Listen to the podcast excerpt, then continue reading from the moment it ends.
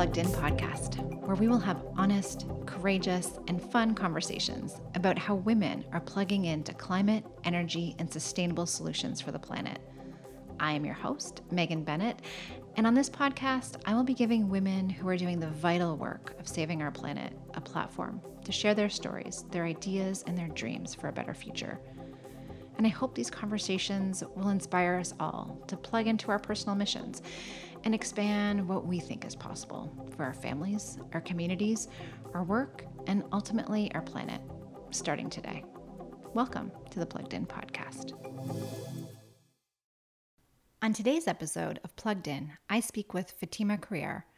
I'm going to read you Fatima's bio. Inspired by the power of people and armed with a bias for action, Fatima has been working on programs that inspire social and environmental change for nearly 15 years. She is currently VP Strategy and Partnerships at the Atmospheric Fund, also known as TAF, which is a municipal agency focused on advancing low carbon solutions in the Greater Toronto and Hamilton area. Prior to joining TAF, Fatima was ecobee's first ever Director of Impact and Sustainability, responsible for leading efforts from employee initiatives to customer facing programs that delivered social, environmental, as well as business value for the emerging technology company. Fatima also worked in impact marketing and communications with Public Inc. and cut her teeth designing and implementing public engagement programs on air pollution, recycling, and climate change at Summerhill Impact. This episode was recorded in February of 2020 pre COVID 19, we sat down together at the Summerhill offices in Toronto and we chatted about change. Maybe, ironically, given the deep change that was coming, barreling at us that we weren't even aware of. But we talked about change in the context of climate and carbon and what is going to be required to make the necessary pivots to a low carbon future and why it's hard for organizations, cities, movements, and markets to change. She shared insights on the importance of using our voices as citizens and as women, how to advocate for our needs.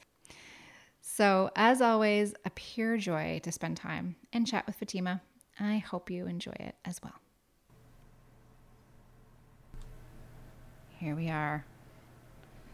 Fatima, welcome to Plugged In. Or I really should say, welcome back. to Plugged In. I, some full transparency here. My very first interview that I did for Plugged In was with Fatima back in July of 2019, but I never released it. Um, for those that follow along on Instagram, you can see photos from that first interview. But before I had invested in these microphones and some audio equipment. So the discussion was so good with you, Fatima. But the audio was really uh, a bit of a challenge. So I had been putting off releasing the episode, but I was torn because it was so good. And um, so when I heard you had a new job, this mm-hmm. new mm-hmm. incredible opportunity at the Atmospheric Fund, I was reminded that the universe works in interesting and mysterious and beautiful ways. So here we are again, a new year, new microphones, You have a new job. I have some new questions. And thank you again. I read your bio in the intro. Oh, great. And I want to start with talking about the first line of your bio. Yeah. And it says that you are inspired by the power of people and armed with a bias for action. and oh, I read that. It was so good. So good. And um, I think it's a brilliant one liner description of who you are and what you do and and it really brings it brings it to life for me in one line so well done.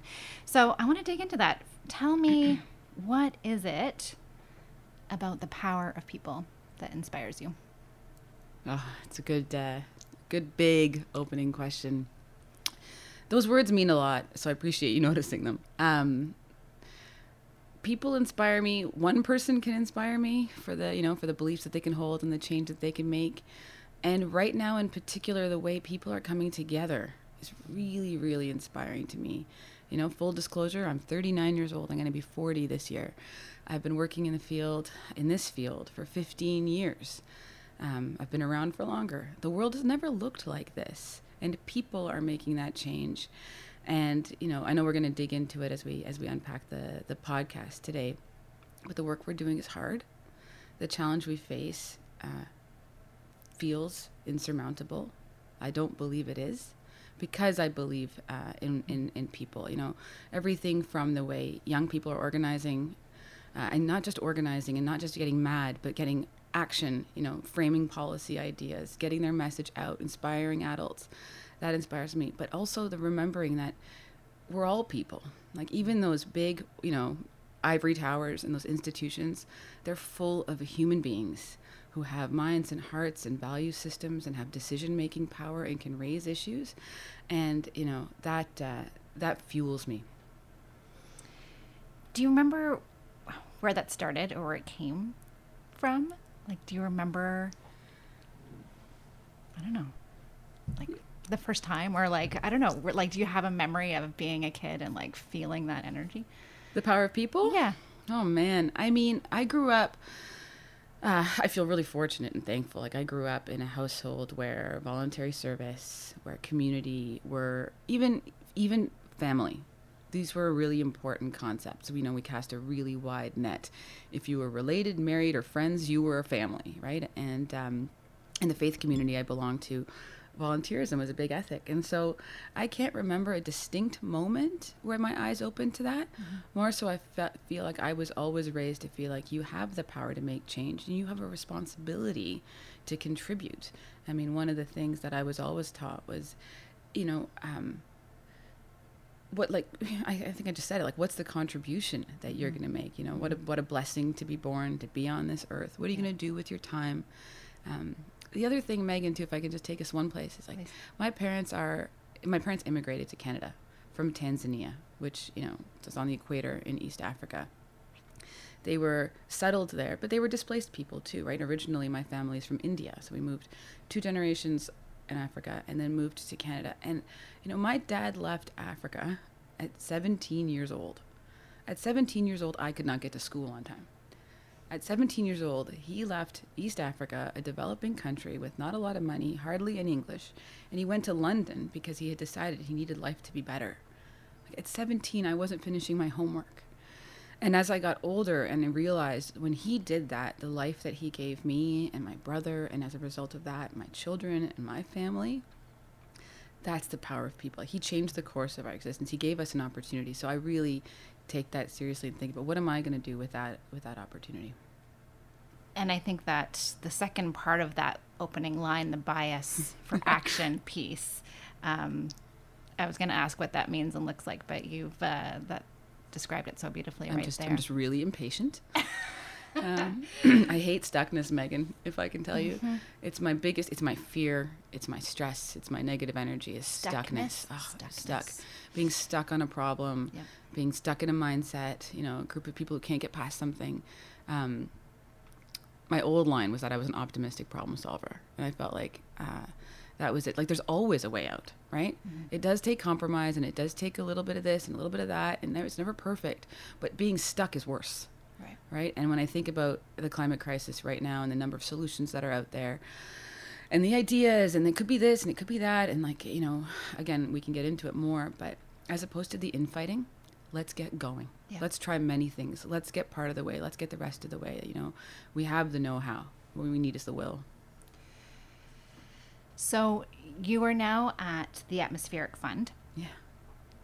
What's what's been your path to get there? What have been some of your um, how would you describe your journey to get there and and maybe even highlighting some of the the things that you've unstuck along the way like before we get into the work that you're doing currently, what's uh, what what brought you there? What brought me to TAF, the Atmospheric Fund? Well, I have had a crush on the Atmospheric Fund for a long time.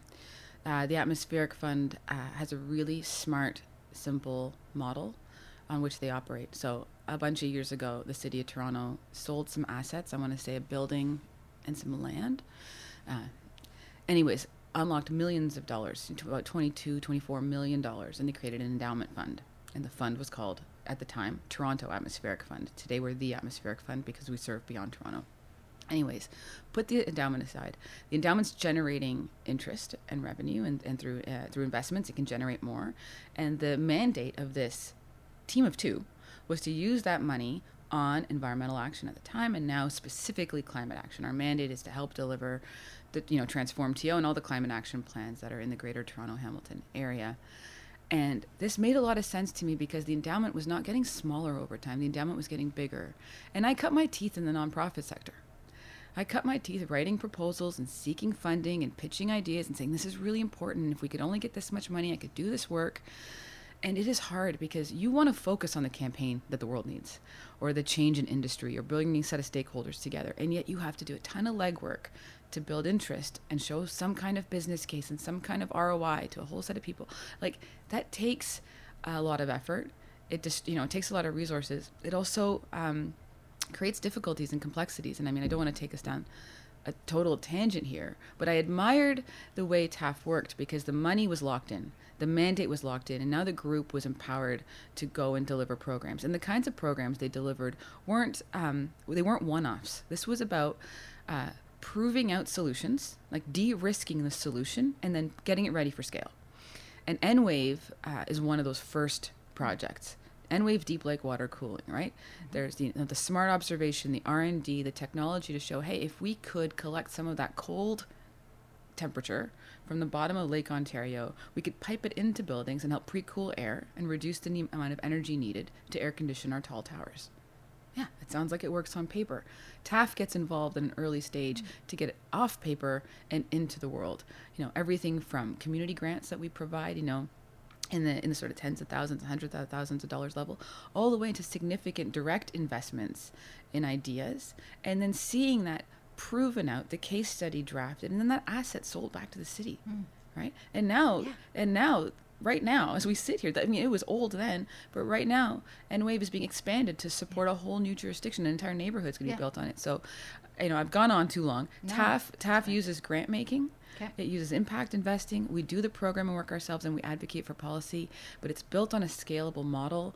And I was really excited right now about it because, you know, the country has noticed. Yes. So instead of this being stuck as a secret weapon that Toronto had, and then the province noticed and invested in us, and now we serve the GTHA, the federal government noticed yes. this model can work. We have the capital to deploy climate action and low carbon solutions we just need to use it in the right ways. And so now um, my colleagues are working to set up similar organizations in provinces across the country so that there is the money available and the model to get these uh, solutions into play in the real world. Cities are part of our everyday life. They get us from point A to B. Cities were built to serve us. We built them to serve our needs and to be productive and efficient and creative and get our, you know, human energy mm-hmm. out. Mm-hmm. And in that way, cities are really powerful governing bodies that have access to all the things that make our lives tick, right? Climate change is a human problem. The earth is going to be fine. it's going to be different. Climate change is a human problem. And so I think that's why cities are being understood now and viewed and recognized and empowered, uh, you know, especially for the cities that are taking that. Uh, to you know to be uh, a place of action, they're also extremely nimble, and I think also when it comes to government, government has a massive role to play, and we can get into that. But my city is the, is the government I can understand the most, right? Like my sidewalk and why is it mm-hmm. cracked, and this pothole, and that school, and this library. Like those are the parts of, um, you know, civil society that we engage with the most directly, so they're the most real to us. And I think that's why they've become um, a hotbed and recognized, and also empowered. And I mean, for TAF, that's where we work. We serve uh, you know the greater toronto hamilton area and all the municipalities in it and there are tremendous people in there who um, we can replicate ideas across the region right 50% of ontario lives in the region that we serve peel region is doing some amazing work right now trying to shift deliveries off peak as a way hmm. to improve uh, like reduce noise but also when there's less congestion in traffic, you reduce air pollution and you improve fuel efficiency. Right. Small maneuver, test it out in Peel. If it works there with local retailers, noise uh, noise issues are not raised by the citizens. scale it out across the GTHA. So TAF then, our mandate is really to identify those opportunities, fund them, see them through, capture the learnings, and help scale them through the region really rapidly. What are your What are your challenges? What are What's tough? What's tough about this work? What we know it's challenging. that? like Yeah. what is What's toughest is change, right? Now we have to go a little faster. Now we have to stomach a little more risk. Now we have to be a little more bold at a time where maybe we would have wanted to sort of build a bridge. Now we have to dig our heels in, Freaking go. right? Yeah. Um, and that's happening to us. And that's the change we're asking to see Mm-hmm. in the energy sector, in the fossil fuel sector, in policy, right? Time to blow it up. Yep. Okay. We tried that way. We got to do something different. Yeah. And I really, really am recognizing that because there are things that we want to try at TAF to help us go a little faster or, or move a little more quickly or stomach a little more risk, right? Or think outside the box. And it's not that people are unwilling to, but that's hard. It's not we're not wired for change. We're wired to stay away from lions. Yes. So so when you see something different coming, you run because it could be a lion. I, I think I remind myself about that all the time. But I also um, remind my colleagues like change is what we are asking of the world change is what we are asking of citizens, change is what we're asking of leaders and politicians and old crunchy people in boardrooms. And we need to be able to do it ourselves. So it's tough, uh, but it's the right place to put our energy because what I do also value is it helps us radically empathize with what we're trying to achieve. It takes the anger out of it and it helps you then build a bridge. Now, I want to talk to you about your experience as a woman in the sector. Yeah. As a leader, I see you as a leader in the sector, absolutely. And as someone who's had a diverse set of experiences in different types of work environments that you've spoken about, what stands out for you as some of the different challenges and opportunities that you have faced as a woman um, in the climate and energy sector? I'm curious what your experience has been. Yeah. That's a good question. My general experience uh, has, at a personal level, been been positive. I, I'm either totally unaware of things Yeah. that have happened or, or judgments that have been made, um, or I, I should just really recognize that I've been really well supported and, and, and thankful for that. And I do, at a personal level, always make sure to extend that to any young person or or any person of any age who is you know looking for career development or coaching. One of the things I think uh, is is interesting and important to recognize, though, is it's not the same throughout the energy sector. Um, who cares? Stand up, be loud, be proud. You know, this is what I want to tell, uh, you know, um, young people. I, I had a I had a, a cup of coffee with a colleague last week, who was asking me some questions about her career, and I, and, I, and she was saying, you know, when will I get asked about this, and when will someone want my opinion on that? And I was like, never Right. there will never be you know it, it will happen right? And Yeah. and and i've had some terrific leaders and, and, and bosses in my time who have asked me about remuneration and salary and my career goals but that's the exception. And i and i would tell anyone you know stand up for yourself and, and be brave because the world is different now. But one of the things i think is really important and i'm seeing this in the organizations that i am part of now that we're talking about gender and we're talking about race and we're talking about culture and we're talking about identity i'm really proud of that first step where i wonder where and where we're going to need a lot of emphasis. Is on how we um, especially especially in a sector that's got like a high degree of sort of like an ethical compass how do you actually talk about it in the workplace? Right. right?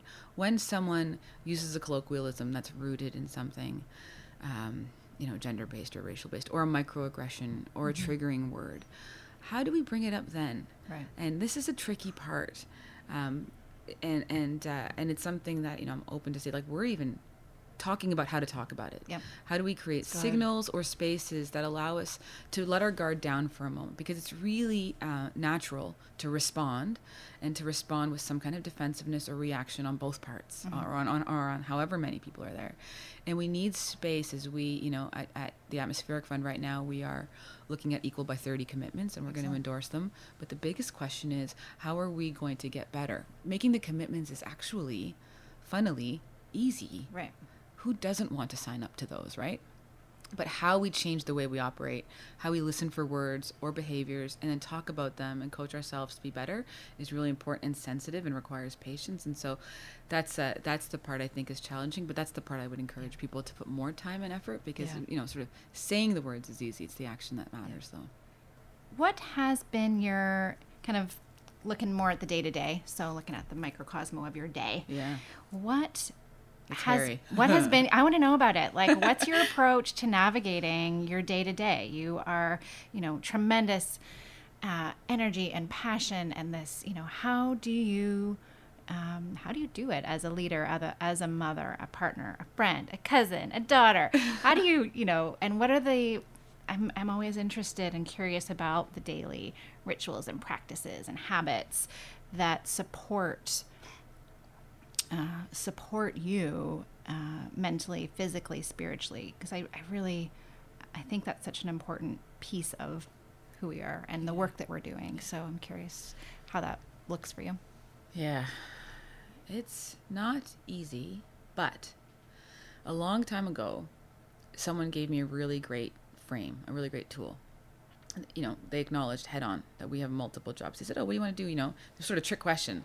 Where do you want your job to go? Oh, I want to go here.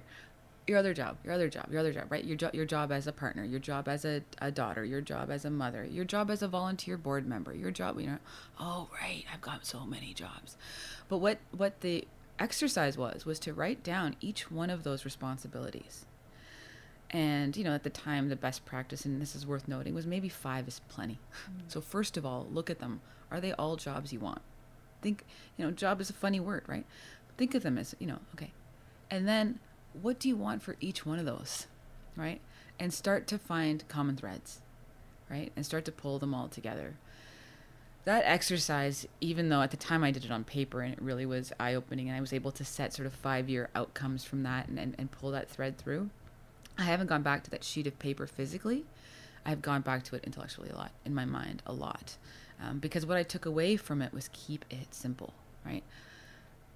Having uh, starting a family um, is is is hard and expensive and it's difficult work and you don't want to screw it up because it's just the gen you know just another generation on the line and all that. It has actually simplified my life because now I know what is the most important thing and that's how I manage to keep balance. Right at the end of the day, there's one trump card, and it's it's my crew. It's the little Crerar clan, and the dent we're trying to make in the universe. And so, you know, work is important, and volunteering is important, and being parts of lots of things is important. Uh, networking is important, supporting others is important, but it's all in service of this little group of people, and and what we're trying to accomplish. And that has really kept me steady. Um, and then I think over time, I also learned about putting myself first. I remember having a sticky note on my door as a teenager that said "me first. and I had to write it down because I, I would I would lose it. You know, I would forget about it. Um, and uh, and that's one I've had to practice over time, but a little bit goes such a long way. So What is that? What does that look like for you, putting yourself first? finding the time you know what it looks like for me is finding the space and time for the things that are important to me and sometimes it is uh, you know escaping for meditation at four in the morning which thankfully is easy because at four in the morning nobody needs me there are no emails to write there is no lunch to pack there are no questions to answer uh, but but but doing that and sticking to that uh, and being ritualized about that um, and sometimes it's about saying to my hubby at the end of the day I want 30 minutes of playing this one video game with you so we can just relax. And knowing that he's going to say, yeah, and we can do that and we can have a laugh. But just being declarative about it Yep. uh, and finding it and, and uh, yeah, not letting, not, not letting even one day go by without just checking in with myself. So good. Amazing. All right. Well, um, any books you've read recently? Any influential books in the past year that have stuck out for you?